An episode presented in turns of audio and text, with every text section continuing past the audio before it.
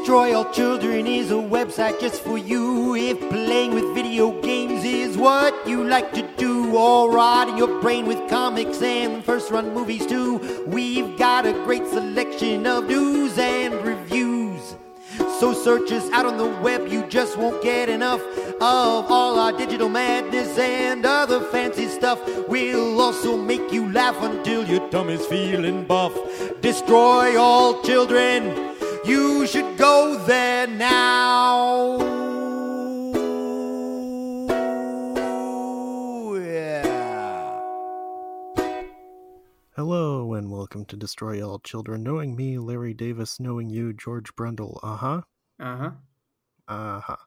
Hey, guess what, Hey, what- Larry? I got some good news for you. You're going to love this. Uh, Okay. I love good news. This marks the first of the last three episodes of Destroy All Children, because then we'll be done with my list. Woo! That timed uh, worked out pretty well, I guess. Yeah. Uh, I mean, technically, four episodes because we'll, we'll, we'll be doing our, you know, Golden Gizmos stuff at Yeah, the end yeah, of the yeah, year. yeah, yeah, yeah, yeah, yeah. And I'll have, I'll have one more game to talk about uh, when we get to that. But otherwise, normal episodes only three more left. So. Finally. I need you to promise me one thing though. On the last episode, the outro music you'll play is going to be that cutie honey MIDI. okay, I'll have to find it. I Unless you still I found it. and I ripped it last night. Okay, good. so I have it all ready to go for you. Yeah, that's it. Uh-huh. I forget the rest. You fucked it up. no, you fucked it up. Stop! Stop! You fucked it up. Okay. You prick. Well, it's a good thing this is ending because I have nothing to talk about this week unless you want to talk about uh, the Beatles documentary that came out, which I'm sure you don't. No, I did not watch that at all. I instead watched Star Trek First Contact yes. And Generations. Although, and Generations course. and Insurrection and also Because- Nemesis. I marathoned because you were movies. also, the problem here is you were like, oh, you want to talk about that? I was like, well, no, I didn't really. I wanted to talk about First Contact. And you were like, okay, well, here's the password to my Paramount Plus account so you can watch it. You did this also, by the way, last night before I went to Mhm. work. Uh, and then um, you are a cheapskate with the ad plan. I'm a Uh, cheapskate so, with the ad plan because the main thing that I was watching was old Star Trek, which they don't play advertisements in front of. First of all, it's pretty funny. second, I have ad block for the stuff that they do play ads on, Sure, so I've not that had works to worry about it. if you watch it like at home on a computer, which I do not do. yeah, If I'm at, at home, I'm not gonna watch be like I'm not gonna be watching a Star Trek movie at I- home on my own I- time. Also use it at work, where again, the old Star Trek TV shows they do Hmm. not play ads on anyway, so I don't Sure, even have to worry about them at work. So Uh, Sure, but you also like have internet access at work. I'm doing this like I have to download stuff ahead of time onto my information Just pad and watch, watch it it at that way. home. You can No. watch the old Tomb Raider not. movies on Paramount Plus at home on the couch. You know, it's a actually like wonderful experience watching a real piece of shit. the only thing. What's the price difference between normal and I th- I think it's like another five bucks. what? Yeah. All right, you know what? If you upgrade to uh, ad free, then I'll let you on my HBO Max because Well, I was thinking maybe I should check out Yellowstone because I'm such a big uh, Taylor Sheridan head, and apparently that's on there. All right, I'll think about it. First Contact is good. It's like the highest rated of the Star Trek movies, Yeah. which doesn't seem right to me because I still think that Star Trek 4 is the best out Oh, of all sure. of them. Uh, now that I've actually seen them all, I can say that with some authority. Uh, but First Contact is easily the best of those TNG movies. Four does not have Adam Scott. No. Uh, but also, like, your reason for wanting to watch it is uh, DS9 stuff is in it. It's only That's in it, like, the briefly at the very beginning. I knew that. But no, that wasn't saying. I wasn't saying that's my reason for wanting to watch it. I was saying that was the only reason I would want to discuss it on the show okay. because we had talked about DS9 stuff before. Insurrection is a little interesting when it comes to its connection to other Star Wars because that's the one where Janeway shows up. They mention the Dominion peace treaty a whole bunch during Was it that. Robert Picardo in First Contact? Uh, yes, Robert Picardo is briefly in First Contact. They have the EMH on the Yeah. Enterprise, uh, which that's great. I always like seeing a surprise Picardo. Um, You also started watching Star Trek Picardo uh, because, all right, explain So- your reasoning for this because I right. don't understand it. my thought process was if I watch TNG, it's got to be everything related to TNG. So of course the movies count. Which was not Uh, part of the bet either. I just it said the series. It wasn't, but I do think that the mo- the movies are the movies are the way that the the series ends. Basically, like they wrap everything up within the the space of those movies. Like if there's anything I can like, TNG gets good. It gets good around season three.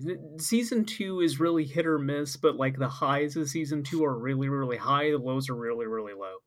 Uh, the last season of TNG, it starts to fall apart again. It's basically like DS9, where they just, in the 11th hour, they start to trip up on themselves. So their problem was, I think they had like one of their showrunners left for DS9, which by that point would have been like around season two or season three of DS9. So it makes sense that DS9 got good when they poached one of their showrunners. And then TNG starts to get bad again because they have no idea, no clear path about how they're going to end TNG. Like they do not wrap anything up at all. It just sort of ends.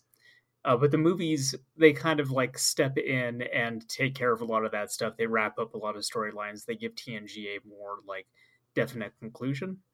Uh, the the downside to that is the conclusion is Nemesis, and that movie fucking sucks. yeah. They can get baby Tom Hardy. Yeah, you get Ron Perlman unrecognizable in some Yeah. alien makeup. Yeah. Um, you you see some Romulans get their face melted. It's not all bad. I, I I think that I was expecting the TNG movies to be worse than they actually are, so I was pleasantly surprised to find out that they're just kind of mediocre. yeah, basically. Yeah. Uh, but I like. Oh, I'm sorry. like- Before I get totally away from it, Insurrection also has uh, Neelix's alien race, but they're Oh, all God. sexy ladies, Oh no! which is terrifying.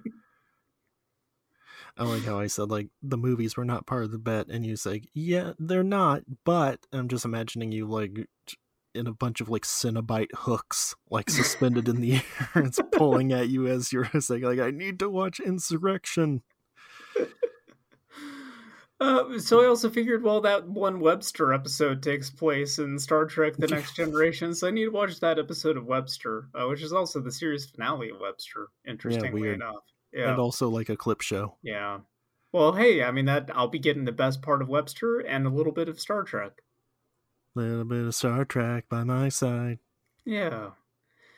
And then I also decided, well, Picard is a continuation of the TNG storyline, so technically I should be doing Picard as well. I think I might need to tap out, though. Picard is just the absolute worst. like the what like ninja guy and like the cyborgs getting their eyes I- ripped out. Didn't even make it that far. I watched the first episode and was the most pathetic thing I have watched in years. Just put Patrick Stewart in a home. He shouldn't be acting. God damn it. That's not true. He was great in Logan. He was great in Logan, yes. In in Picard, he is just so tired and seems like he does not want to be there. Yeah. Just wants to be in bed. just let Patrick Stewart go to sleep. Just like me. Um, no, that show it, it completely jettisons anything that kind of makes Star Trek work.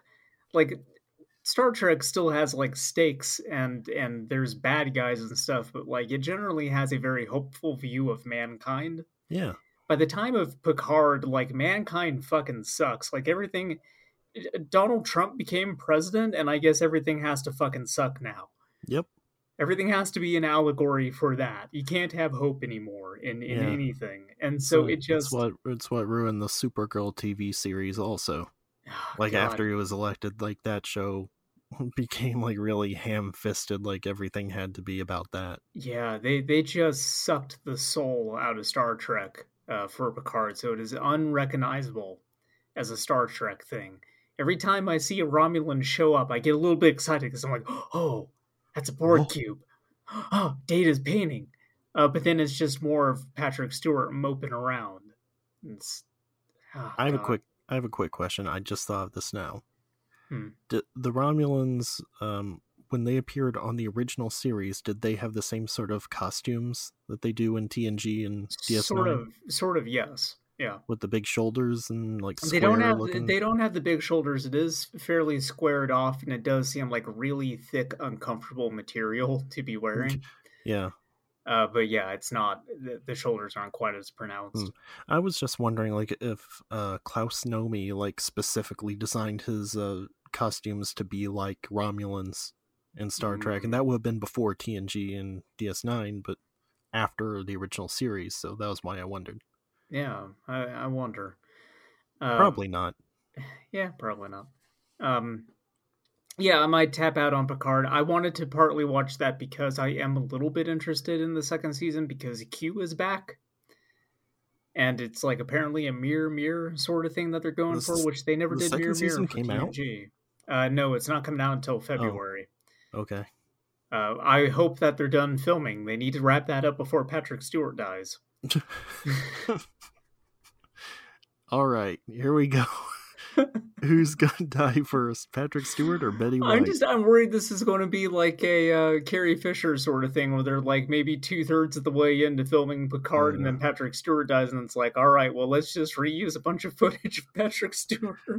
I mean, CGIing Patrick Stewart probably would work okay because he's bald, and you know, it's the hair's Sure. the problem. yeah, no that uh, look, Spengler's back. They can do anything. they have the technology. We've got Egon here. Yeah. Uh, good, good CGI, Egon. Um, no, I, I don't know. I, I kind of want to watch that second season just because I do like Q and Mirror Mirror episodes, but I bet they'll find a way to make that not fun too. Probably. Yeah. I watched uh, the first episode of the new season of Discovery. I will not be watching more of Discovery. that is my Discovery progress report. Uh, it opens on some real Joss Whedon ass dialogue, and I was like, fuck this. Aren't there like fart jokes in it too? Oh, like it- probably. It's, like it's more like at this point Family Guy than the Orville is. Yes, actually, that that first scene is is probably way closer to Family Guy than anything I've seen in the Orville. Um, they're meeting like an alien race, and the alien race is basically doing the um, Drax thing where they're taking stuff too literally. So, like, they have a- Mm, They have a cat on the ship, and they detect the cat's life form. They're like, "What is that?" And they're like, "It's a." small carnivorous uh, being and they're like why would you bring a carnivore here and they're like no i keep it as a pet why would you keep a carnivore as a pet oh no she's my little queen. What you, you the queen is captive? We're going to free the queen. And it's like this this sucks ass. This is terrible. That took like six months off of my life just hearing it. i wasn't. So again i get a little bit excited whenever i see certain star trek aliens show up and the new president of the federation is a cardassian in Oh, Discovery. Uh, so that is the one positive thing I will say about Discovery. you should have just had him played by bad. Marc Alaimo. As as my stepfather would ask, does the president have a big ass? Because she's a Cardassian. Does she have a big ass, George? anyway, I uh, that's all. That's also like a joke I would make before I watch Star Trek. Sure. Also, whenever I'd hear the name, yeah, it's low hanging fruit. it is. Uh, Kanye West just wants to go back to Cardassia, man. By the way, low hanging fruit's also what your dad calls you. How dare you? the show's Sorry. done. You're dead, you son of a bitch. oh, you're real proud of that one, aren't you? Laugh it up. Get it all out, Larry. thought it was all right. Pretty good. No, I'm I I'm pretty much done with Star Trek. I feel I have fulfilled my end of the bargain, and I shouldn't push myself any further. I'm probably going to just tap out with Picard. I can't. I can't. I can't stand it. It's terrible. He dies at the end anyway, so who cares? And They- he comes back back like a as a- robot. Yeah, it's dumb as shit. I have like part of wanting to watch the second season is just to sort of time how quick it is until Q snaps his finger and undoes that shit. Yeah, yeah. Like that I feel like that's probably a good uh a good reason why they have Q back. Probably, yeah. Larry, have you been playing anything, watching anything, doing anything? How are you doing? I told you I've been watching the Beatles documentary. I've been watching season two of Barry. Uh, I've been putting together the real grade Eva Unit 01. Uh, and playing some of Shin Megami Tensei, but not much. I found a Playing Gundam Forza? model kit for a Mokoi in Shin Megami Tensei. A Mokoi. Yeah, the, the little green guys that got the flat heads, they're dumb as shit. They had the Oh, oh, boomerang. oh, oh, yeah. I was trying to think of a Gundam, like a mobile Oh, suit called no, a Mokoi. no. Yeah, I know the guys. Yeah, they got the little hook. I mean, easy Wait, mistake. Mokoi it- does seem like really the name of like a Zeon suit or something. Yeah, exactly. Like, Yeah. It's not a boomerang; it's a hook blade. It's both a hook Yeah. and a blade. Yeah, you find him a little uh, Gundam model kit, and he's happy about it. And you also get him uh, a Mitama-shaped video game console. Yeah, there are guys in the first area that want specific stuff. Like one wants a uh, cartridge Yeah, game console and stuff. I I, uh, I talked to a um Koro Pukuro, I think the guys with the leaves, the little old men with the leaves, oh and yeah. um the fox guy with me just like popped up and started talking to him, and they just reminisced for a while about when they were both living in Hokkaido. Aw. And then the old guy was just like, "Well, that I hope you have a good time," and gave me three revival beads and left. oh, that's nice of him. Yeah, I have not been getting any of those like demon interaction things during the uh, negotiations, unfortunately. I think they're just like preset, like considering all yeah, of this dialogue was very specific. It is. It, it's in the past games. It's when you have specific demons that talk to each other. So, like, if you have uh, Thor talk to Odin or something Sure. like that, um, like they have to have some relation to one another. Uh, but I'm pretty far in that game now. I I think I'm probably good, like seventy percent of the way into it. Um, they they really did just like what if it was purple the next area of the game? So i kind of want to take back some of the stuff i said last week about oh they keep the variety up in it. I was wrong. See, they don't do that. That's the thing. Like you sent me the picture of that third area just being the same as the first two, but purple, and it kind of killed a lot of my interest in going back to it. yeah it it kind of knocked the game down a few rungs for me. My opinion of it has fallen somewhat. Um you do end up i did find the first real dungeon of the game 50 hours in So Ooh. hooray! uh, it has really a fucking horrible gimmick in it too. It's got these like pads that blow air, and so you need to like jump on the pads to get up to different platforms and stuff. And some of them will have like two different pads up above blowing asynchronously, and then one at the bottom. And so you need to like time when you jump on the bottom to get blown by the right one at the top. But if you get blown by the wrong one, it will send you like way back and then you have to like redo a bunch of stuff. And it's terrible because a lot of it is just like trying to like move the camera around and figure out what where stuff is and like a lot of the times i lost progress because i didn't realize that there was something above. I just jumped on the pad and i got sent back. Uh, so i spent about like 40 minutes in one room That's which cool. is not great the nice know, part it's is an escape room. They're all the rage. Sure. The nice part is when you kill all the enemies, they don't respawn. So I didn't have to like continually go into battles after a certain point. So Yeah. that's fine, I guess. Uh, but yeah, it. I, I do wish that there were more dungeons. Like this one is a lot more open than the school, and so they just have enemies wandering around again, uh, which is good. Um, I just don't know why they didn't do more of that. It's just a lot of those open areas, and they all just look the same, but with a different color palette. Yeah, playing this like most of the most of the time kind of just has me thinking I want to play Persona 5 Royal. Yeah, I've got it I do too. here. but it keeps going on sale for like only twenty five dollars, and I'm not paying twenty five bucks for a game that I mostly already own. Yeah. I mean, I got for 20 like last year. I don't know why it still has not gone below that. I don't. Well, probably because people keep buying Persona at any price. I don't True. think they. I don't think they need to drop it lower than twenty. Um, but I, we kind of talked about this last week. I think that the lowest games you're going to get now is about fifteen bucks, and I've been holding out for at least it going down to fifteen dollars before I jump in on it. Really, I don't think 20 is too much for that. It seems like the stuff they've had was pretty substantial. But I, I might go for it if it hits 20 again. It's a it's become a Balan Wonderworld thing where it's like I don't think it's going to go lower than that, so I might as well. maybe. Uh, Except Which- this would be a good game, not like Friend- Balan Wonderworld. friend of the show, JR, will be very pleased to know I dropped $15 on Balan Wonderworld. I did it. Congrats. I needed free shipping on my last Helsing deluxe order and was like, Uh. well, I don't think this is going lower than $15. Sad. Oh, uh, also, just out of the corner of my eye on Twitter trending, Betty White, don't panic. Our beloved Betty White is okay. Wasn't panicking. no, of course not. Oh, I'm so angry. Yeah, it's, uh, she's gonna turn hundred soon or something. I don't know. I don't know why it matters. She's gonna be two hundred and then three hundred.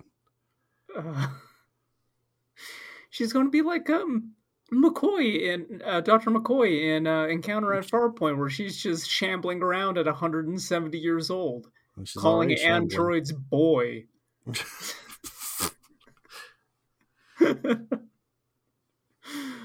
Oh yeah, I've I've mostly just been playing uh SMT. I haven't really. I, I played a little bit of Sonic Col- Colors Ultimate. oh, The FMVs in that are fucked. yeah. Uh, they used an AI upscaler on them, so there was, of course, a lot of stuff just kind of warbling around. Uh, Uh-huh. But the problem I had in particular is they keep stuttering a lot. Like they Mhm. are unwatchable. It it is like trying to watch a video with a poor internet connection, and you're just getting like stuttering every couple of seconds. Uh, there's like a seven gigabyte update that needs to get applied to the game, and so I just let that run, and I've not been back to it. So hopefully that fixes that. But yikes! Maybe. Yikes! Does not run good. Speaking of AI upscaling, they use that on the Beatles documentary. Oh no, So, if you want to see a really smooth Ringo, I uh, don't. that's just go check it out. I don't want to see though. Smooth Ringo at all. It's weird. There are some times that where it looks totally fine, and like you can even see the film grain still in it and everything. But then other times, I guess like the footage they had, they couldn't really do much with or something. It looks really weird. Oh no, it's like the uh like Disney restoring a movie, all the details in the grain, so you lose all of Ringo's like wrinkles. It is on Disney Plus. Uh, the Oh, the weird a lot of sense. well, the weird thing about that, this is from Peter Jackson, um, and um, there was like a disclaimer at the front that's like, uh, "This contains swearing and smoking in it." Uh, it's like Ricky from Trailer Park Boys. Um, but that's just funny because everything else they've censored, and this one they don't. So like, what's the point of censoring anything anymore? I can't like, believe just ha- have all the rest of the stuff on Disney Plus. Can't believe Paul said the fuck word. Oh yeah, a lot. completely destroyed my perception of the band. They were all good boys, Larry. They were very good boys. I think he probably does the most, actually. Him and George. Remember when he got shot? He was like, "Ah, fuck! Oh, fuck! You shot me! Ah, god damn it! Fuck!" Who? Ah, w- one of them, whichever one got shot. I don't fucking Oh, remember. John. well, that's John, who I was just saying did not. Oh, Well, I thought you were talking about like. I thought John would have sworn the most since he was No. like an abusive like wife beater or something. No, he's mostly chill through the whole thing, actually. So far, anyway. yeah, beat your wife, rough her up a little bit, then chill out. He usually doesn't show up though until like noon. There's parts where Paul and George are just like, "Yeah, Lennon's not here yet. It's about eleven o'clock." I wish someone would shoot that guy. Everybody loves Ringo though. He's Well, he- just a, a joy to have around. Would he kill him to show up on time? Jeez. no, I've I've not watched that. I probably will not watch that. No, of course not, because Yeah. it, it's not like a career spanning thing. It's just Mm. specifically about the uh, Get Back sessions, which resulted in like Let It Be and all of that. Mm. Uh, basically, the end of the band. Well, it's also you said on Disney Plus, and if I signed up for that, I would be sucked in by the magnetic pole of The Simpsons. Yeah, that's true. That's mostly what I use it for anyway. Hey, the, the some of the Beatles got started on The Simpsons, so there I go. Why Yeah, do I need this documentary? Marge sent Ringo her paintings. Yeah, yeah. Anyway, So though, the the documentary is really good. It's it's not like I said, it's not really a narrative thing. It's just more about seeing the moments of the process of how everything went together. But it's pretty cool. I like it. I thought you were linking me because I saw the clip earlier where uh, they go like, "Hey, Paul. Hey, Rich," and then they just start like mashing on the Yeah. piano. I thought you were linking me as some sort of like this is Spinal Tap thing. no, I did not realize that was actually them from the documentary. I Yeah. thought that was a, a goof, a, a Well- funny video that somebody made. Also something interesting I'll have to show you is um that because the audio was kind of a mess, like it was just recorded with with uh, microphones like in the room, and so Mhm. everybody's talking all the time, and there's all this background music and everything. Um, they did the AI thing also to isolate audio tracks, um, which is really insane to actually like hear. There are videos that show like here's just the instrumentation, here's just the dialogue, uh, here's just the ambient noise. I thought it was really weird the part where Paul just said guitar Hank. yeah, good one. Yeah. Good, The wiggle good, good job. wiggle John back and forth and he gets longer and longer. Not sure what's up with the rigging on George. Like his arms like go all over the place. Paul's halfway through the ground in a T pose.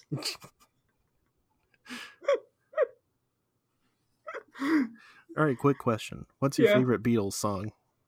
Oh, um, probably Sergeant Pepper. All right, could you sing a little bit of that? Uh, it's me, Sergeant Pepper. Where's Lieutenant Salt?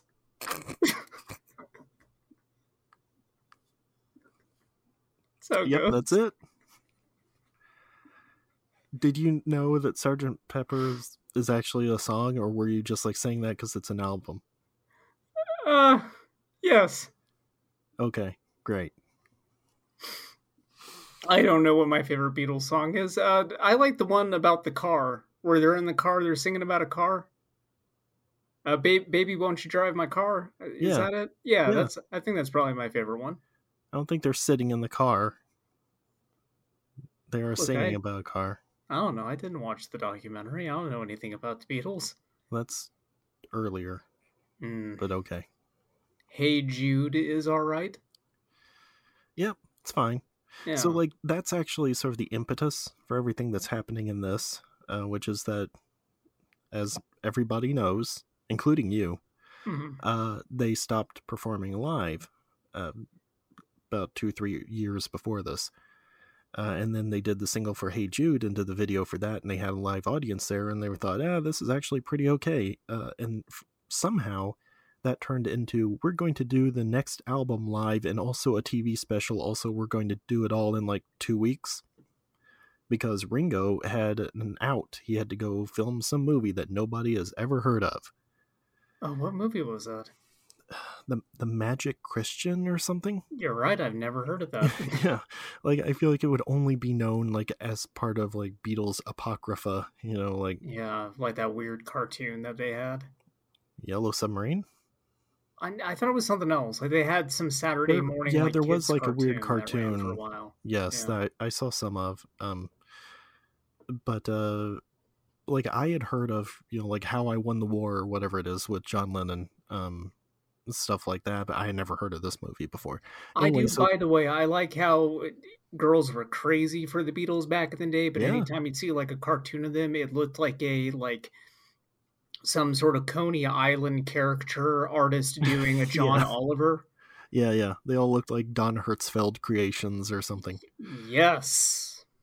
Um, I love it. I just love that they make them look as grotesque as possible. Uh-huh. It's Uh, got like, was that like? The cartoon related to Three Stooges cartoon? I don't remember. I want to say that they like broke up something else. Like they were kind of done as like in between things for something else. Maybe. I don't know. Look, it was a while ago. I was like 15 at the time.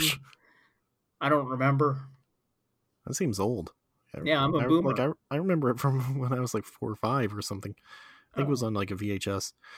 Uh, so um, yeah, they they have like a very short time to put this together, and this might surprise you. It doesn't work out. Oh, uh, you don't say. Yeah. Uh, but basically, like the recordings and stuff from this are what became the last album, Let It Be. Hmm. By the way, uh, the, the the reason I think I know about that cartoon to begin with is I'm pretty sure like a bunch of it is lost media now. Okay, So if you get those VHSs, probably not. you you might help some weirdos on the internet who have nothing better to do than to try to like dig up old footage of a Beatles cartoon. I feel like somebody else must have it. Uh, I'm sure somebody does, but a lot of those things are just. I think that the hunt for certain pieces of lost media can be very interesting because when they end up finding them, it's just from these absolutely weird places. Sure. Uh, but yeah, I, I don't know. I, maybe I'll watch that documentary eventually. No, you won't. You know what they should make a documentary of though about like the making of something else is uh like the making of the Monkees' head.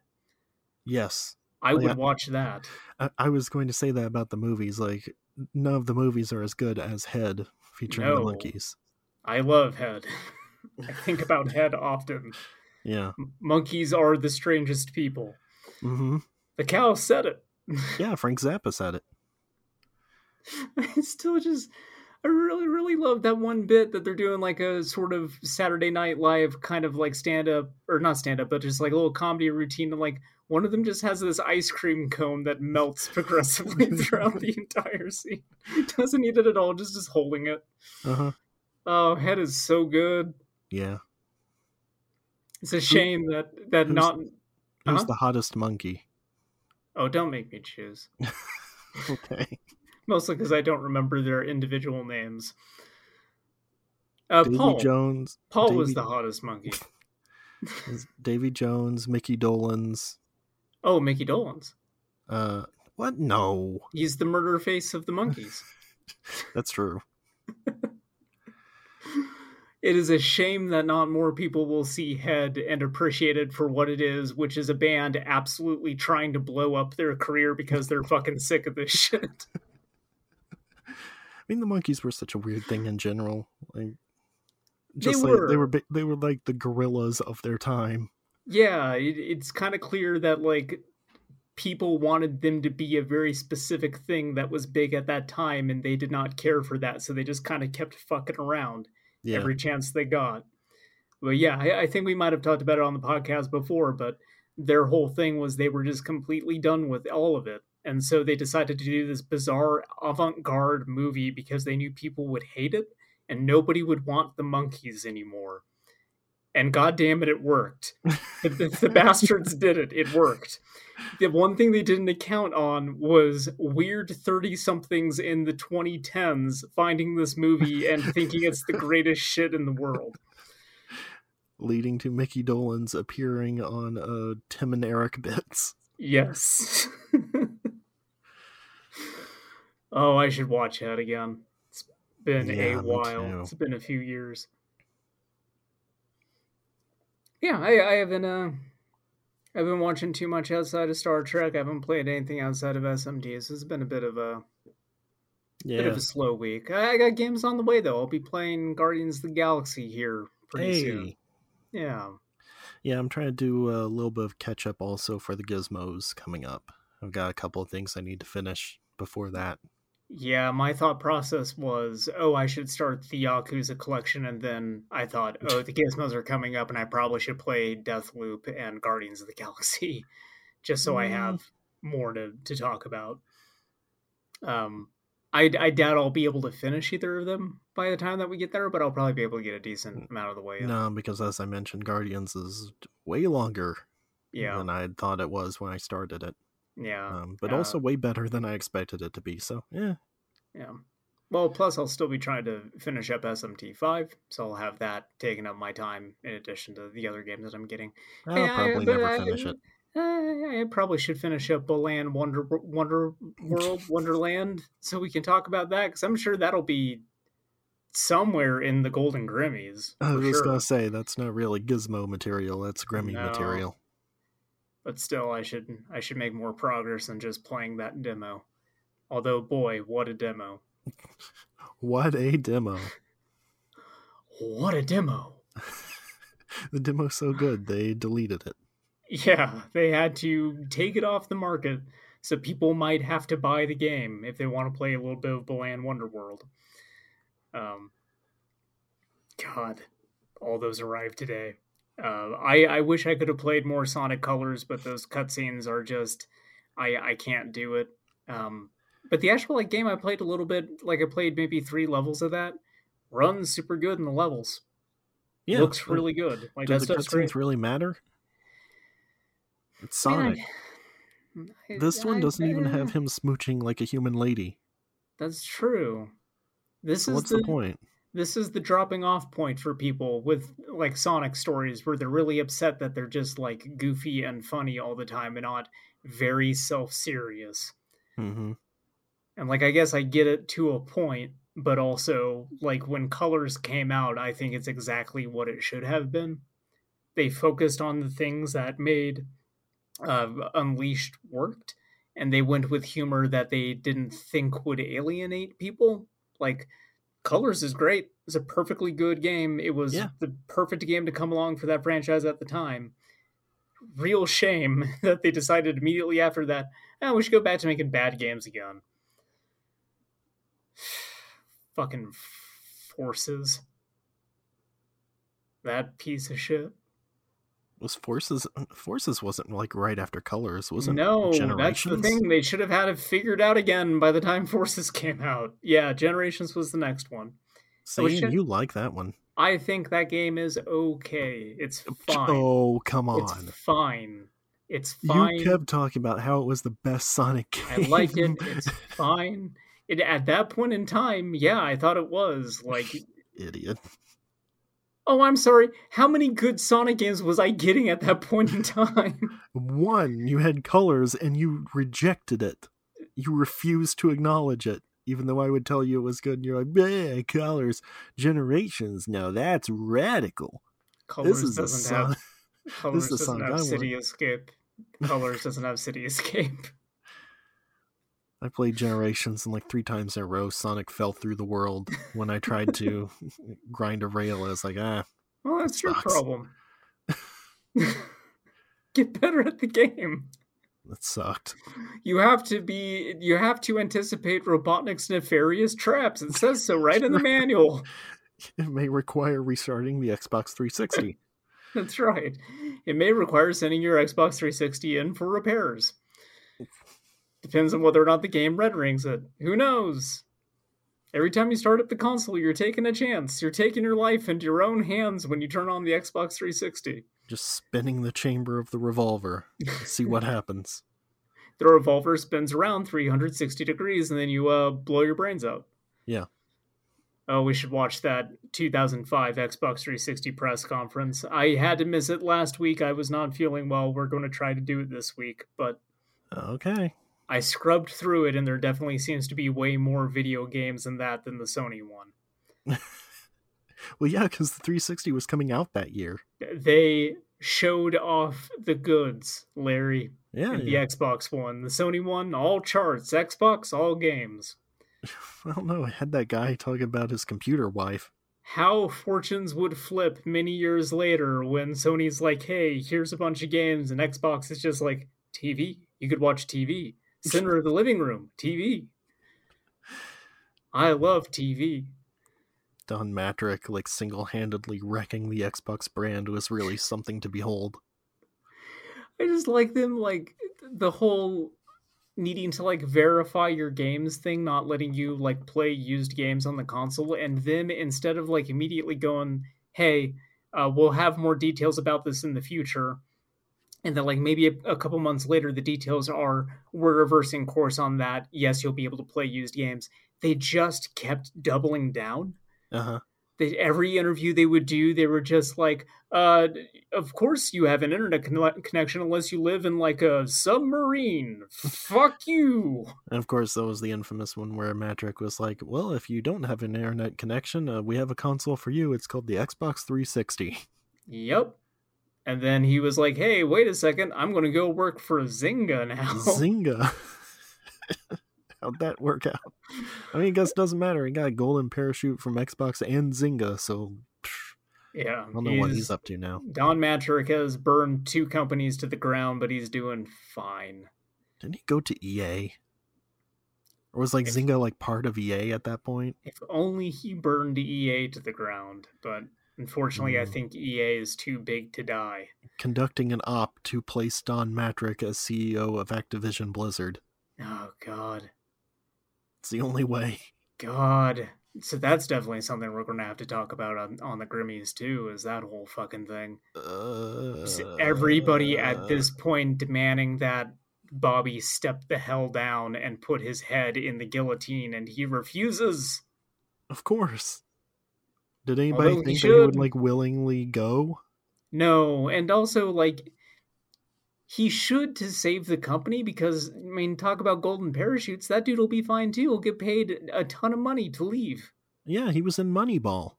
Yeah, he is the money ball. Have you seen him? yeah, he's very wide. That's why he has those custom sweaters. He's just been like catamaried into a bunch of dollar bills. Fucking fat fuck. Dig Dug like plugged into him and started blowing him up, and then left before he finished and exploded him. Fucking Baron Harkonnen over here just floating around the Activision Blizzard offices going, ah, My Activision, my Blizzard. ah, nice tits. ah." Fuck. Bobby Kotick. Sinking into his puddle of goo. The whole board should throw him off the top of the building at this point, but they're in on it too. He filled the board up with sickos like him, so he's fine and he's going to Uh-huh. be fine. And like Activision Blizzard is also too big to fail. Like even though they've got like all this all this going against them, they're going to continue to sell games, they're going to continue to be fine and unless like that thing in California gains enough traction that they face like serious consequences for all of it, which I kind of doubt that it will, because it never No. fucking works out that way. The, they'll continue to be fine.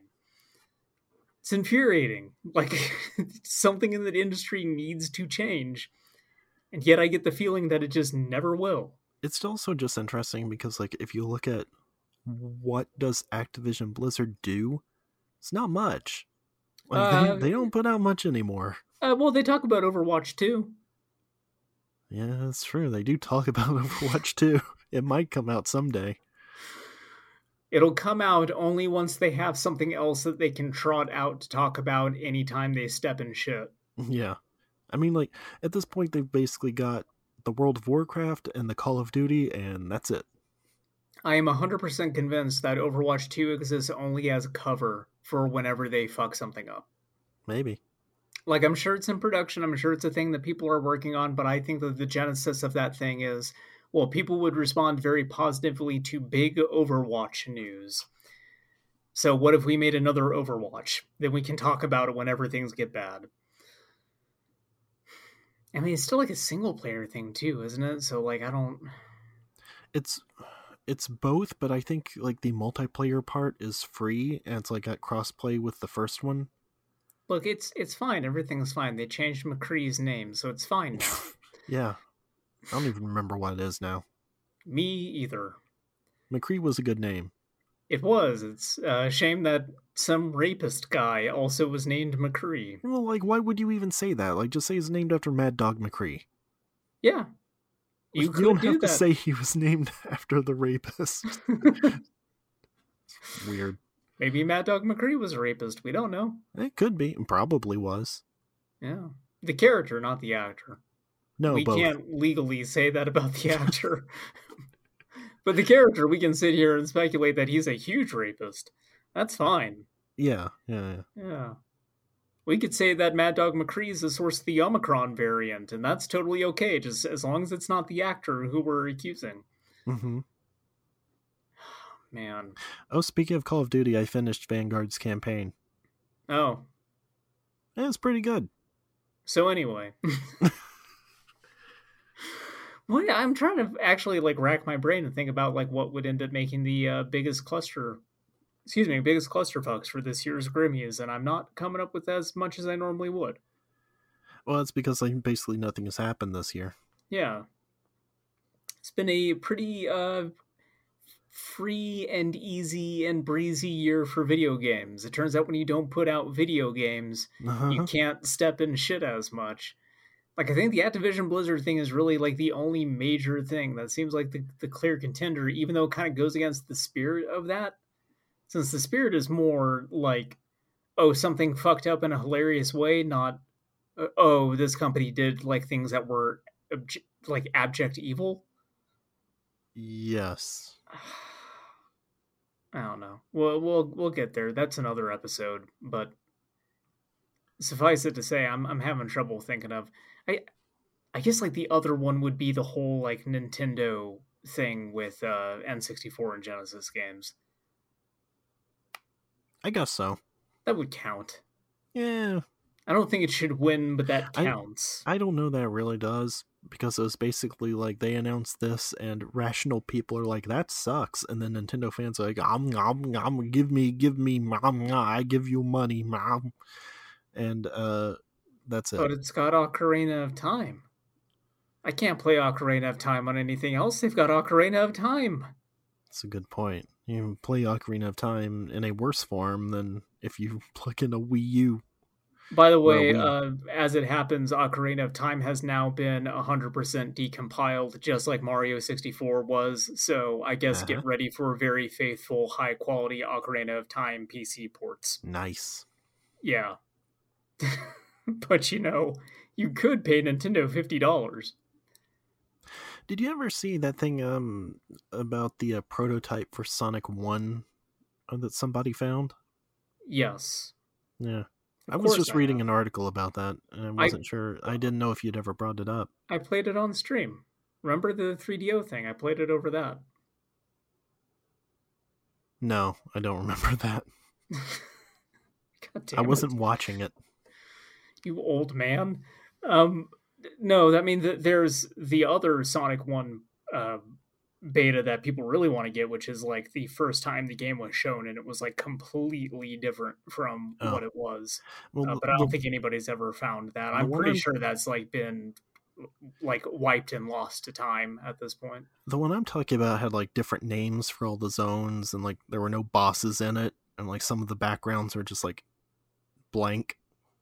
I think that's the one that I played, but maybe somebody Oh, found one okay. that was earlier. I do remember, yeah, you green screened it and it like made it unwatchable. And Yes. I, I told you it was a stupid idea. Okay, I remember that now. It was a very good idea, and I liked it, and I'm proud of the work that I did. Um, but yeah, the, like level layouts were very different in that thing. They they had uh, some like gimmicks and concepts that people knew about, uh, but never actually saw like in action. Uh, I always think it's neat when people find these like really ancient betas where the game is radically different. But like I said, there's apparently one other one that predates that where it's a totally different game by that point. Uh, like there's no robot enemies, they're monster enemies. Huh. And it's got like a ridiculous amount of parallax scrolling in the background. Like it looks like a fucking platform masters stage. Do you know wasn't there like one prototype of I think 3 where like Sonic would get stunned if he like hit a wall while running too fast? Uh, that was seems like a great 2. idea. Okay, Yeah. too. Yeah, and and they quickly realized, oh, this is no fun to play at all, and they took that out. Yeah. Garbage idea. Anyway, I was reading about that in a Retro Gamer magazine. I was looking through my back issues, and Ooh, that was in one. It's a good magazine. You should check it out. You'd, you should uh, make me a lot of stuff you would photocopy of like. that magazine and send it to me. Well, I mean, it's in digital form, so It makes So- it even easier. Print it out and then take it to a Kinko's. Okay. And then you want a black and white copy, lowest quality. That's right. Well, I don't want you to pay much money for it. No, and then I'll mail it to you. Some of the pages are like sized all wrong, so some of them are too big and they get cut off in the margins, and then some of them are like really small. Uh huh. I can't read this shit. I can't read. See those funny little markings? They're called words. retro corner. Retro corner. It's time for retro corner. Yeah, It's the worst retro corner yet. This is the last that's retro corner before it's all Mario games. Uh, so we finally have to talk about the elephant in the room, which is Banjo Kazooie and Banjo Tooie Mm, and Donkey Kong 64. oh, We have to do it. Grant Kirkhope is in my room. He has got a gun. It is trained to the back of my head. Rare's a company that made good video games at one point in time. yeah, like Banjo Kazooie. No, Yes, no. yeah, Banjo Kazooie is good. Tooie, No, it's not. no. Banjo Kazooie fucking sucks. It's terrible. Uh, no, this is Hey, a bad take. Hey, little idiot kids in the 90s, what if there were 5 million fucking things for you to find in this stupid video game? And then you get them all, and it's like, let's talk about a feature in this other video game that we're not gonna fucking put in it. I'm still mad about Stop and Swap. yes, I'm mad about Stop and Swap. Also, there aren't that many collectibles. It's like the notes, the Jinjos, and the Too uh, much. Too That's much it. right there. You said two things, that's too, too many. No, it's not. There should be one thing, like stars. That's it. You get them, you're done, you're in, you're out, you're playing a different game. Oh, you mean like also uh, coins and red coins? I'm over here. I'm playing Banjo Kazooie. I got my my laptop is on, and I'm playing like that old like early '90s TV show about computers, and I look like I've been fucking lobotomized. Just drooling all over myself. One of the worst, lowest points of this entire list was playing all three of these games. There were other collectibles in Mario 64. No, there wasn't. It was just stars. Red coins. Yes, you get a star for getting the red coins. Yeah, and for getting the Jinjos, you get a Jiggy. Hey, guess what? The red stars are all in like the same location, and there's only eight of them each time, and they're very easy to get. the The worst part about Mario 64 is having to get hundred coins in some of the levels because Uh-huh. some of the levels like only have hundred coins. Like Yeah, those that suck. The, the little music notes similarly suck in Banjo Kazooie because there's I want to say a different amount in each level, I think so.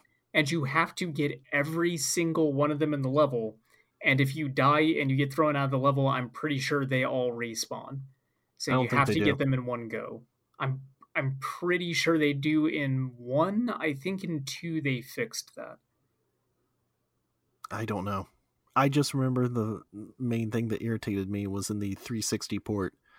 Uh, when you, so there are the hidden things with like the puzzles on the wall, where you like put the puzzles together and it's playing like a scene from the game in the Yeah. puzzle, you know. Uh, and if Banjo picks up a note in that, that counts as you having picked it up, which then erases it from the level. So I was unable to get 100% in that game because uh, he picked up the notes in the cabin on the ship level, and so those were not there. That's why I say I think they're gone no matter what. I I think that also. Well, first of all, I think that's Banjo Tooie that you're talking about, where you pick up No. the puzzle pieces and it plays that little scene. Nope, it's Kazooie because I did not play much Ah. of Banjo. I played them back to back, and they kind of blur together a little bit for me on retrospect. Uh, Tooie is terrible. Um, Tooie has a whole lot of backtracking and like uh, Yeah. get like turn into this thing back here. Now go all the way Yeah. back over here. No, two is way worse than one. One is still not a good game. I do not care what you say. Banjo Kazooie is terrible.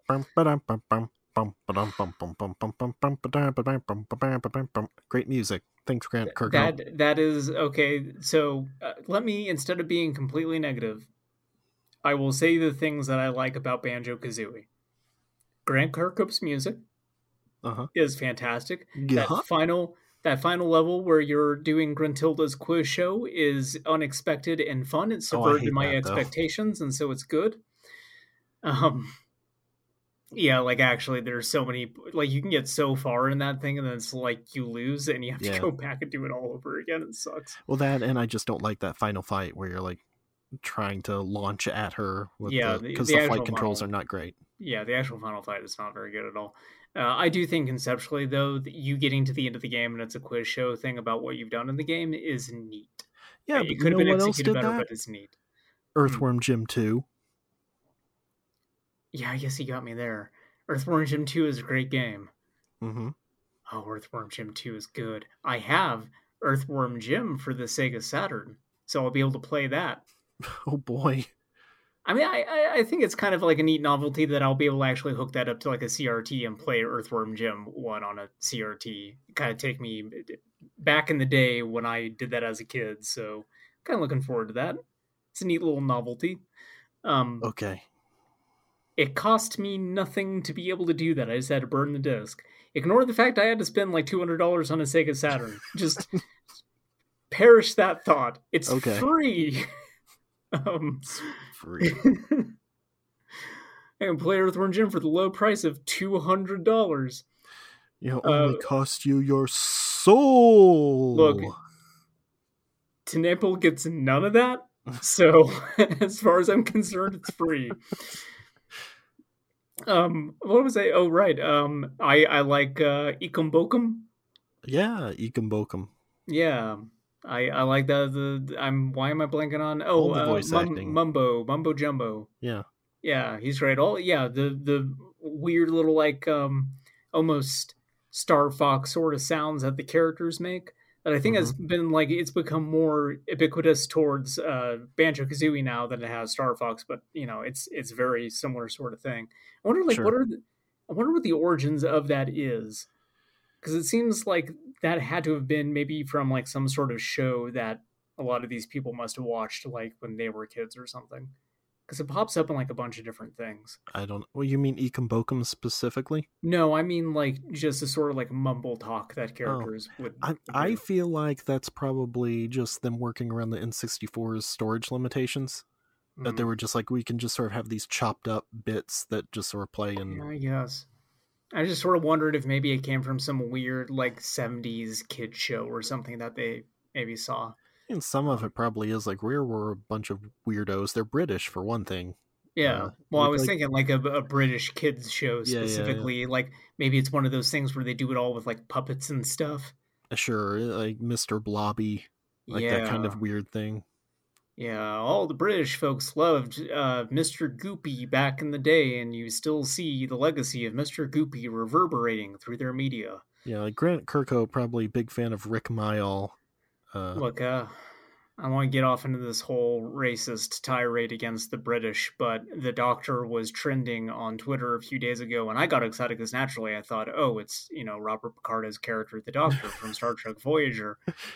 It was not fucking that. No, A sports car just drove by very loudly and shook my whole room. Um, wait, that was you? That was outside here. no, that was here. That's weird. Unless it happened Okay. at the same time. Oh no, It did that's because I heard the think about. vibration. I'm pretty sure it wasn't like a sports car though. It was something large. It doesn't matter. Anyway, who cares? It's probably not going to show up in the recording. Um, yeah, no, I those are that, that's it. Those are the only positives I have to say about Banjo Kazooie. I think the levels are very frustrating to play. It has really finicky, fucked up camera that I hate having to try to wrestle with.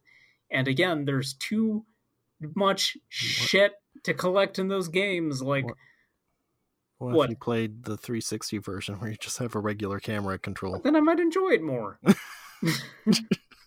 What do you think? of course, I would have a better time with that. That's not how I'm doing things in, in Retro Corner. I got to play the real deal. I have to play it like I would back in the day, or at least as close enough to it as I can get. Uh, All right. Except I you're paid- also like doing weird stuff with like upscalers and things, which at that point just I paid money for Banjo Kazooie. I paid real money. I got a real cart, played it once, and I'm never going to play it again. Congratulations. Thank you. That's all I ever wanted was for you to just congratulate me on this. Now the podcast can end. Uh, yeah, I I don't like collectathon games. I've talked about that before on this podcast. I I needed to, I guess, revalidate that opinion by actually giving both the Banjo Kazooie games like a real honest try. Because I only ever like played them at friends' houses back at the day, like in little short bursts. And back then they seemed fine. But then like over time they they started to seem like these things that I would probably hate. So I needed to know whether or not that was true, and guess what it is? I hate them. I think that they're terrible. Um, Mario 64, I think, continues to be the only collectathon game that I actually like. And a lot of that is because it is very focused in what you're collecting and what you need to go do. Like exploring in that game is fun, whereas in Banjo Kazooie, everything just feels very frustrating to me. It is it is too big of a game. Okay, here's the thing though. I have a bit of a counterpoint to this. Will you hear me out? Sure in Mario, when you collect a star, it boots you back out of the level and you have to restart. Yeah, that is bad. In Banjo Kazooie, it does not. And so you can just keep going and keep collecting everything without having to restart. That is the one positive I will give Banjo Kazooie over Mario 64. Okay. Like in, in Mario 64, and, and we'll talk about more Mario 64 stuff in a, a future episode, but in some of those levels, like you need to select the mission because it will change elements of the level itself. Yeah. So I sort of get why they did that, but I think it's more forgivable in Mario 64 both because of that and the fact that it was so early in this, I would think Nintendo would have figured it out had they done a follow up to it. Sure. It should have an option to be like, I'd just stay in the level. Like, if yeah. you have like 97 coins or something, that said, they did do a follow up. It's called Mario Sunshine. No. It's an awful oh, game, no. and I can't remember whether or not it kicks you out of the level still, but I think it does. I think so. We I'm should, not sure either.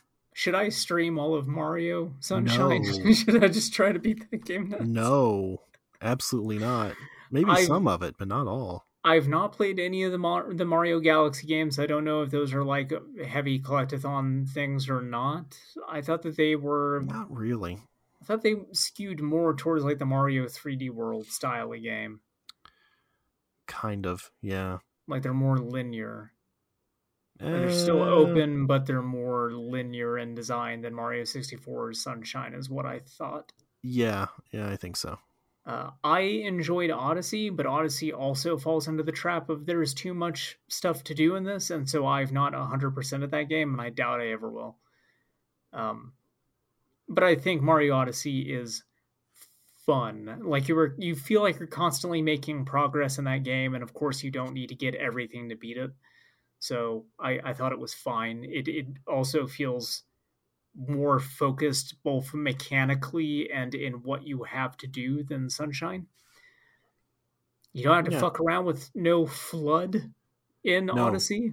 But you get so, cool stuff like you get that like weird midair dive and you can throw the hat and jump on it and it's got some yeah. neat mobility options in it.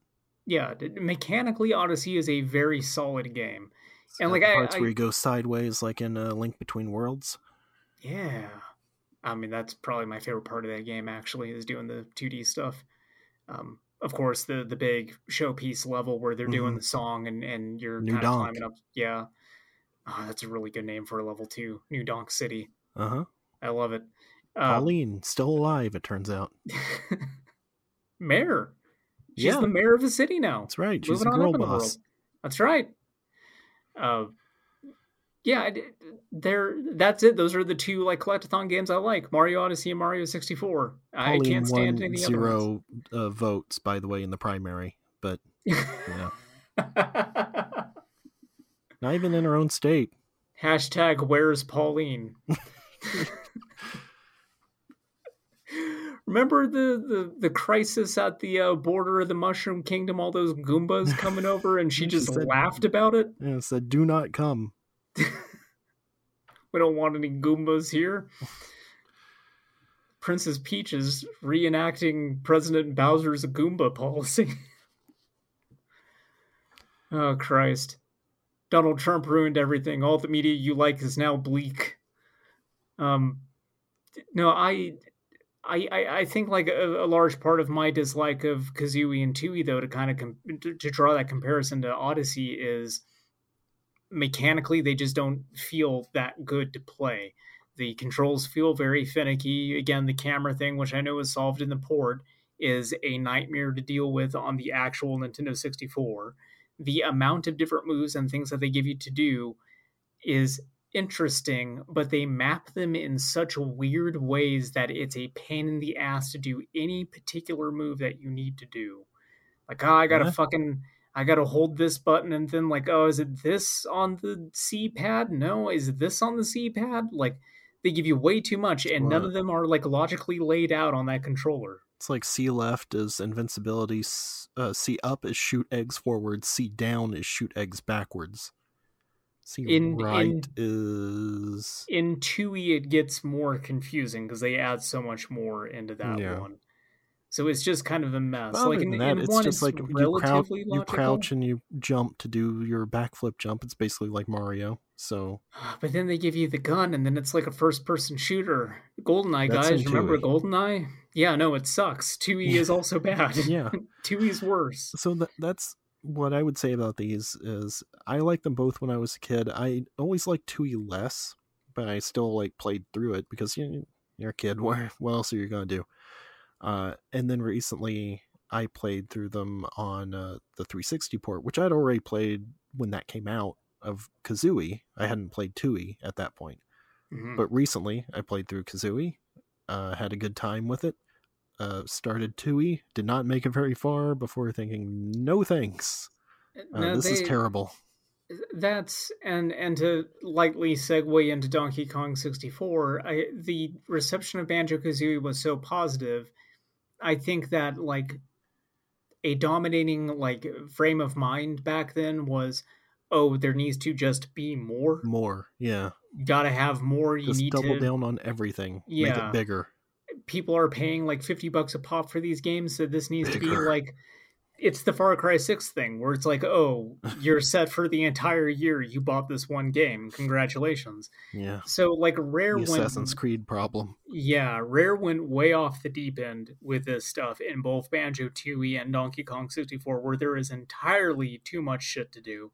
It is so far into excess with that I don't know who has the patience for it other than kids whose parents couldn't afford many video games back in the day. So, of course, they're going to beat it. Or weirdos like me with a list that have held themselves to an unreasonable standard. The kind of freak who looks at a bet and goes, eh, maybe I should watch Star Trek Picard. Like, those are the only two maniacs who are going to get 100% in these games. Mm-hmm. Uh, which I did in both of them. um, God damn. Yeah. You sound drained of life just hearing about it. Imagine how I felt when I finished this dark task of mine. Terrible. It was a husk for weeks, just yeah. drained of life. All like my enthusiasm taken over. just drained you of all bodily fluids. Uh, the experience was so traumatic. I decided to make this movie. It's called George Brundle's Head.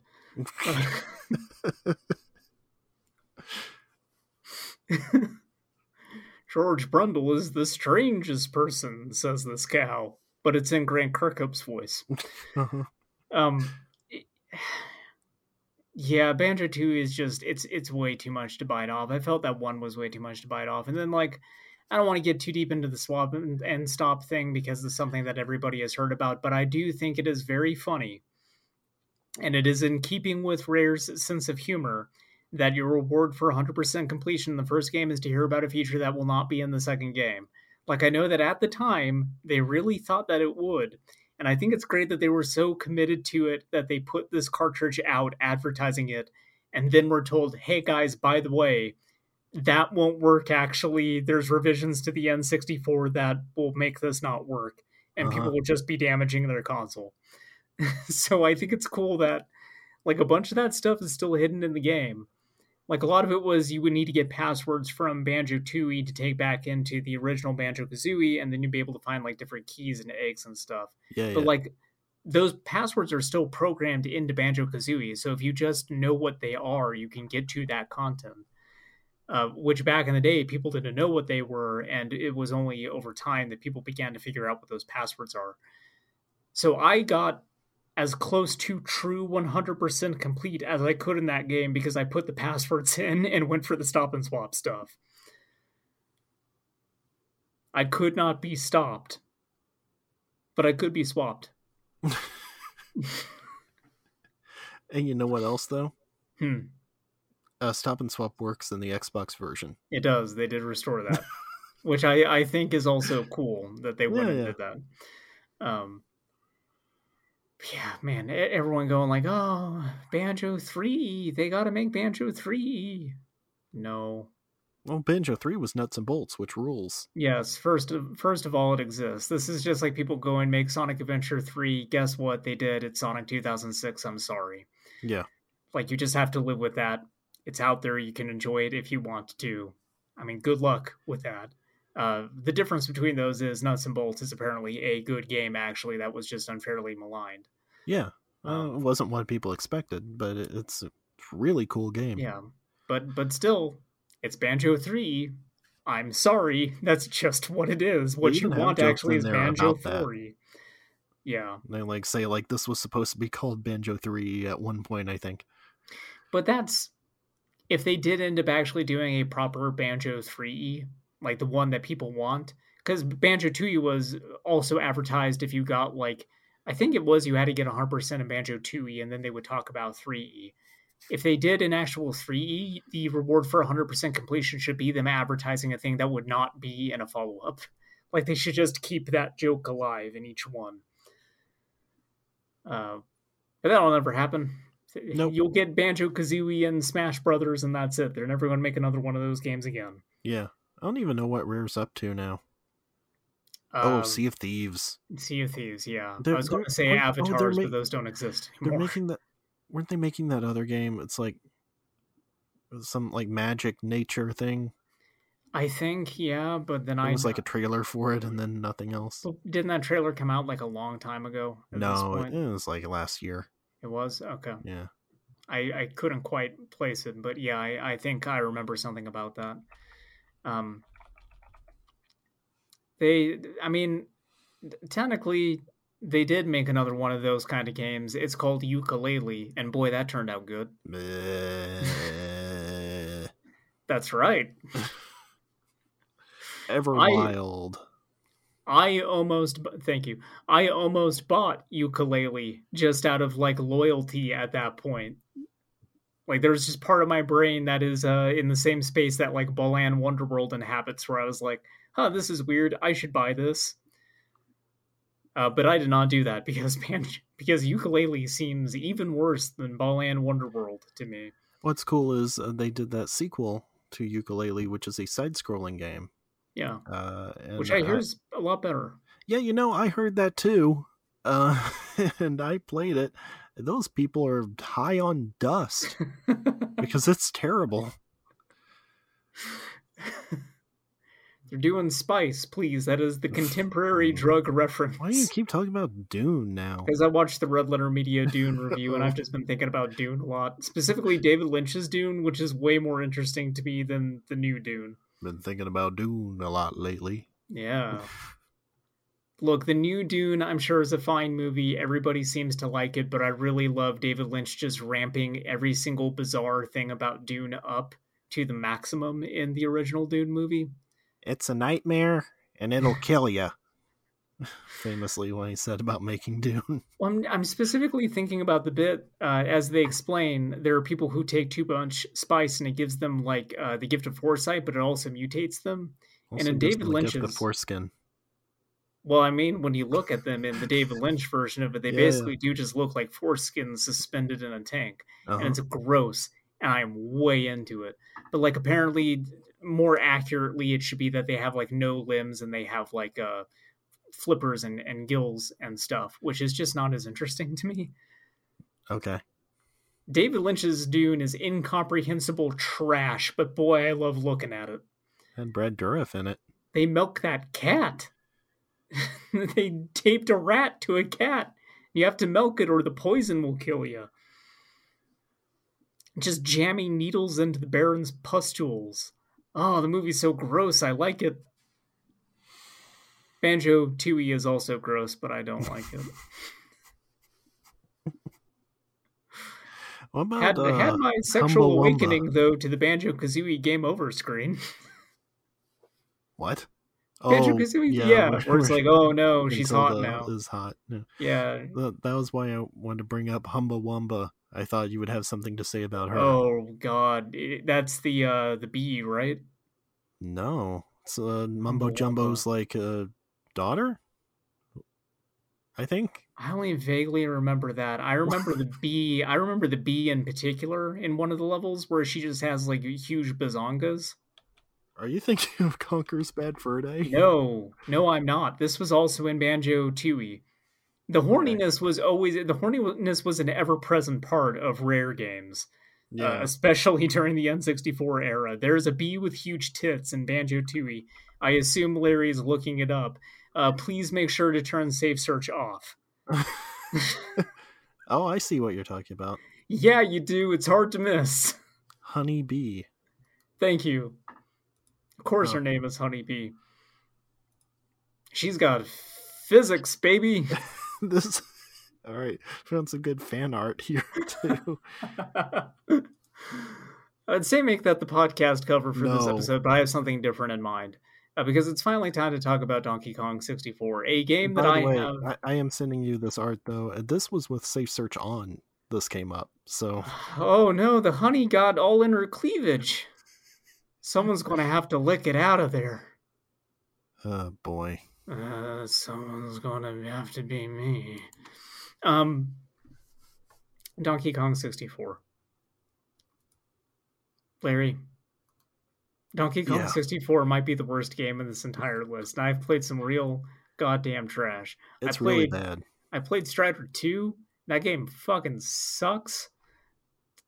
But like at least it's over in an hour or two, whereas Donkey Kong 64 is an interminable nightmare. Uh, I did not, while going through this list, beat the game at 100%. And my reasoning why is I have already done this. I have a picture, it will be the podcast thumbnail that shows that I've completed the game 100%. That is my evidence. It is proof that I've done the worst thing a human being can do to themselves. Worse than suicide, getting 100% completion in This your- goddamn game. So your Harakiri equivalent is Yes. hundred percent in Donkey Kong sixty four. Merry Christmas, Mr. Mr. Brundle is a movie ab- about honor and people forcing themselves to beat Donkey Kong 64 100%. Well, at least you got smooched by uh, Takeshi Kitano, though. That's right. He sees that I got 100% of the game, he kisses me, and then a jump cuts to me buried up to my neck in the middle of the night, and I'm dead.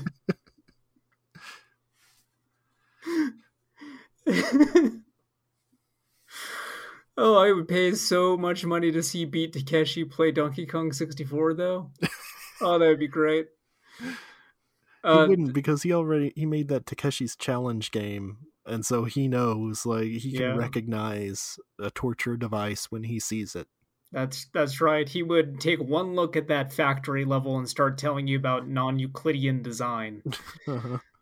Um, so backstory for this: when I mentioned a poor kid only having like uh, parents could only afford one game a year, that poor kid was me, and the game was Donkey Kong 64, and this is why I Mhm. beat it 100%. Uh, my mom had to take out a loan to afford a Nintendo 64 because her piece of shit kid kept bugging her for one. And I got it for Christmas, and I hooked it all up to the TV in front of her, and the DK rap came on, and you could see that she made a mistake in her face. You can't say hell in a Nintendo game. she the, the the two times as a kid that I actually felt mortified about what I was enjoying while my parents were around was the DK rap and Batman and Robin. Where I was like, I'm going to see this through, but could you please leave the room? I need privacy for this. Um, it was specifically all of Poison Ivy smooching Batman and Robin that I was just, I guess, embarrassed about at that time. I don't know exactly Sure. why. Um, I guess I, I felt like in a weird way I was watching pornography or something like that because it was just like, what the fuck is going on? This is adult. Um, Yeah, uh, so my experience with DK64 was uh, that I also got for Christmas, uh, mostly because it came with the expansion pack, though. you, you have to have Uh, it to play the game. Uh, yeah, It's so it's so advanced. You need the expansion pack. Uh, except it turns out the game is actually broken without the expansion pack. It's just to cover up a bug. yeah. Um, so it was mostly so I could have the expansion pack for Perfect Dark. Oh, another Um, game you need the expansion pack to be able to play. Yeah. Although Uh, for better because- reasons, at least. because uh I don't think I ever finished Donkey Kong 64. I played some of it. I never liked it. You're not missing out on much. They- they- Talk about like Yeah, I know. talk about bad final boss fights. That whole like boxing match against K. Rool is miserable. I remember as a kid that was like the hardest part of the game for me. I probably spent hours trying to beat that boss, and like the specific part that was very difficult is when you play as a Tiny Kong. Um, Tiny Kong? No, uh, She's Chunky Kong. nimble. Chunky Kong. I'm sorry. I'm thinking for a moment that like the joke is that oh he's the biggest one, but they call him tiny. Yeah, yeah, I know. I Um, keep making that mistake. Um, yeah. And of course, they call the tiny one chunky because she's actually very small, so it's very funny.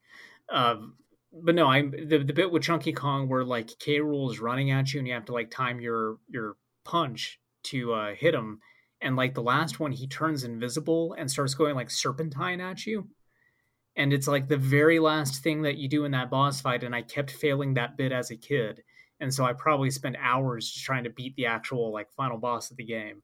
Uh, I would like to say that I definitely did not finish the game because this does not. Like, I don't have any idea what you're talking about.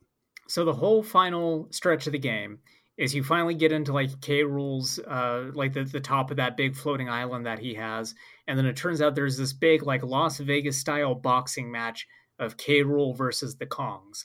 And so you take the boss fight on in different phases, and each phase is a different Kong. So Donkey Kong has to jump into barrels and It's just, like like the end of Call of Duty Vanguard. that's right, you gotta jump into barrels and Yeah. like throw yourself at uh, Kevin Spacey. No, see, at the end, uh, like they say, we need to keep K. Rool alive for his information. and he's like, yeah, they'll set me up with a cushy new family and everything in the U.S. It's gonna be great. And then uh, Lanky Kong is like, you know what? Let's just burn him alive. and then they all just watch as K. Rool burns. just it's just K. Rool is like naked and bruised and sweating and tied to a chair with a bag over his head and he's just like shivering. They get they get that little thing uh, Miles Mikkelsen had in uh, Casino Royale. Start Oh, no. smacking him with it. It's like that bit in Sicario, like Donkey Kong walks in with like a big jug of water and you Yes. don't know what he's going to do with that, but it's going to be bad. Yeah. Oh god. Um this is going to occupy a part of my brain forever now. Thank you. Um no, the first phase is you shoot into him with a barrel with Donkey Kong. Uh Diddy has to like use that jetpack which controls real fucking good by the way. It should have been the first phase is you shoot him with a gun. the end. Yeah, coconut gun. It fires Yeah. in spurts. If, it he shoots shoots you, you're going to be hurt. fucking dead. DK holds the coconut gun up to his mouth. He's got the fox die in him. Uh-huh. Uh, God. Tom um, no, Green putting the peanut pistol in his mouth and screaming, "I'm gonna kill myself." no, it's Diddy Kong. You got to use the jetpack, which controls like trash, and you have to Uh-huh. like go up to the top and you shoot um like lights overhead that fall down onto K. Rool. Uh, Tiny Kong shrinks down, goes into his shoes, and like his nasty ass toes try to squish you, and you have to like dodge them from Uh. side to side, and then like shoot your gun at like whatever toe is glowing. Uh, I already Okay. mentioned the Chunky Kong one. I can't remember what Lanky Kong's is. I do not remember that one at all. But I'm sure it's also bad like, because all these were bad. Because like his thing was floating. I don't remember. I'm blanking on it. I'm completely blanking on it. Uh, but the way that he actually gets defeated, despite all of this, is the one uh, the Candy Kong shows up and K. Rool gets horny. And so he's like busy doing Tex Avery cat calls at Candy Kong, and then Funky Kong shows up with a fucking bazooka and shoots him. Okay, that's and pretty that's good. That's the game. like, it, yeah, yeah, it's kind of funny. I do like the the cutscene stuff, and in this game is pretty good. There's a lot of funny stuff in it, but like the actual playing the game part of Donkey Kong 64 is a nightmare. It's torturous. Talk about too much shit to do. God damn, there's way too much. And like, I, I would say like a lot of it is just straight up unpleasant, both to look at and listen to. yes, uh, like feeding the bananas to the hippo and elephant or whatever, and they make those awful noises. Fungi Forest is a level that got cut from Banjo Kazooie, and they repurposed it for DK64. So DK64 is on the level of quality of levels that were too bad for Banjo Kazooie. Let's fuck it. Let's just shove all this level data and geometry into this other game. Who cares? Uh, actually, Fungi Forest might be the fun, the most fun level in that game, probably because it came from a game that is better than Donkey Kong 64 Fun's guess right it's a game that I still don't like, but yeah, like part of it is just like collecting stuff is made even more inconvenient because like you have to pick up all the bananas of a certain color type, which can only be collected with like a corresponding Kong, and a lot of it is like oh to get into this one area where there are Diddy bananas, I need to be Donkey Kong, so I need to use Donkey Kong first, then find a swap barrel, get Diddy Kong, pick up the bananas. That's all I needed here. Now I got to go back to Donkey Kong, get out of this area. There's Yeah, just like, a lot of stuff like that. there is a Game Shark code that just lets you switch Kongs whenever, which uh, seems like it would help a lot, yes, making that game more playable. yeah, just like assign that to the left and right triggers, and there you go, or bumpers rather. But yeah, there's it's just picking stuff up is inconvenient. A lot of the mini games just don't control well. Uh, a lot of uh, there's a lot of like slides in these sort of games. You got to race somebody down a slide. It's in Mario 64, so of course it's in a bunch of other games. Yeah. But the absolute worst example of that is in Donkey Kong 64. The slide game for Tiny Kong yep. is fucked. Like One it of the- is the best segments of Burgle My Bananas was them trying to beat that level for Yeah, like for two like an- hours. yeah. Jesus Christ. It is so fucked up that the last time I had friends over, I was just like, hey, man, you gotta check this shit out. And like put Donkey Kong 64 in and handed them the controller and made them play it. Because it was just the easiest way to explain to them how bad Donkey Kong 64 was. Because, like, the unjust level of difficulty, the squirreliness of the controls, the poor concept of the game itself is all encapsulated in that one banana. Like it is the perfect microcosm of why Donkey Kong 64 is terrible. Also, wasn't this just like people at Rare who had never made a game before? I want to say yes, but also my my it's easy to say oh a game is bad because it's the first time any of these people made a game. But GoldenEye was the first time a lot of those people made a game, and GoldenEye was great, especially back in the day at that specific point in time.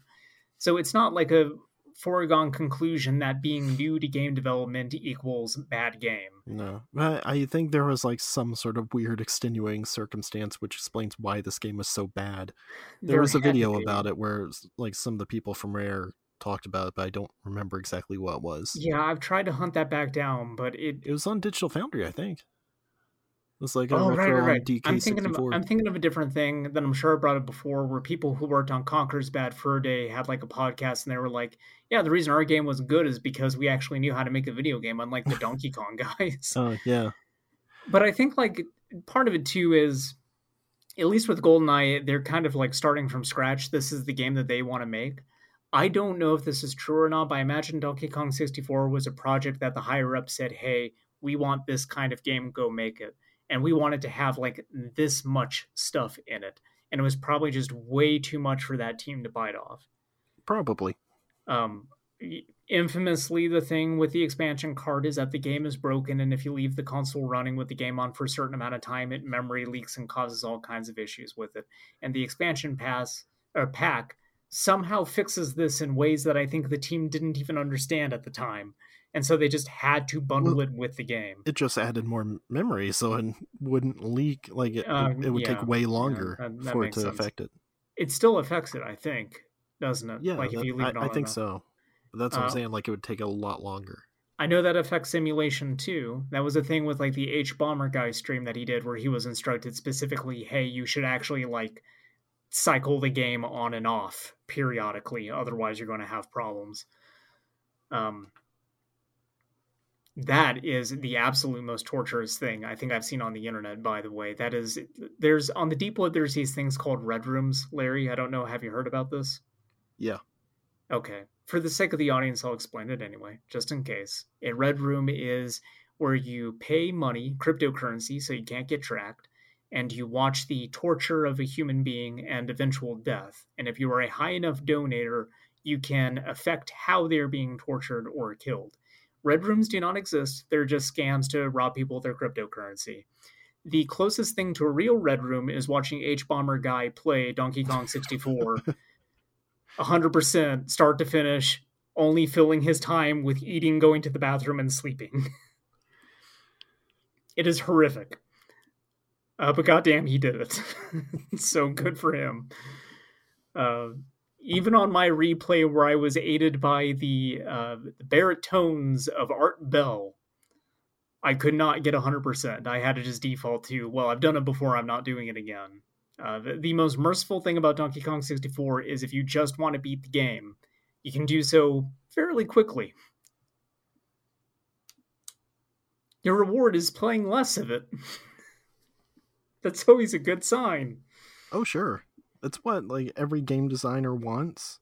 Uh, I want to say like we want to make the player want to play less of this game. Yeah.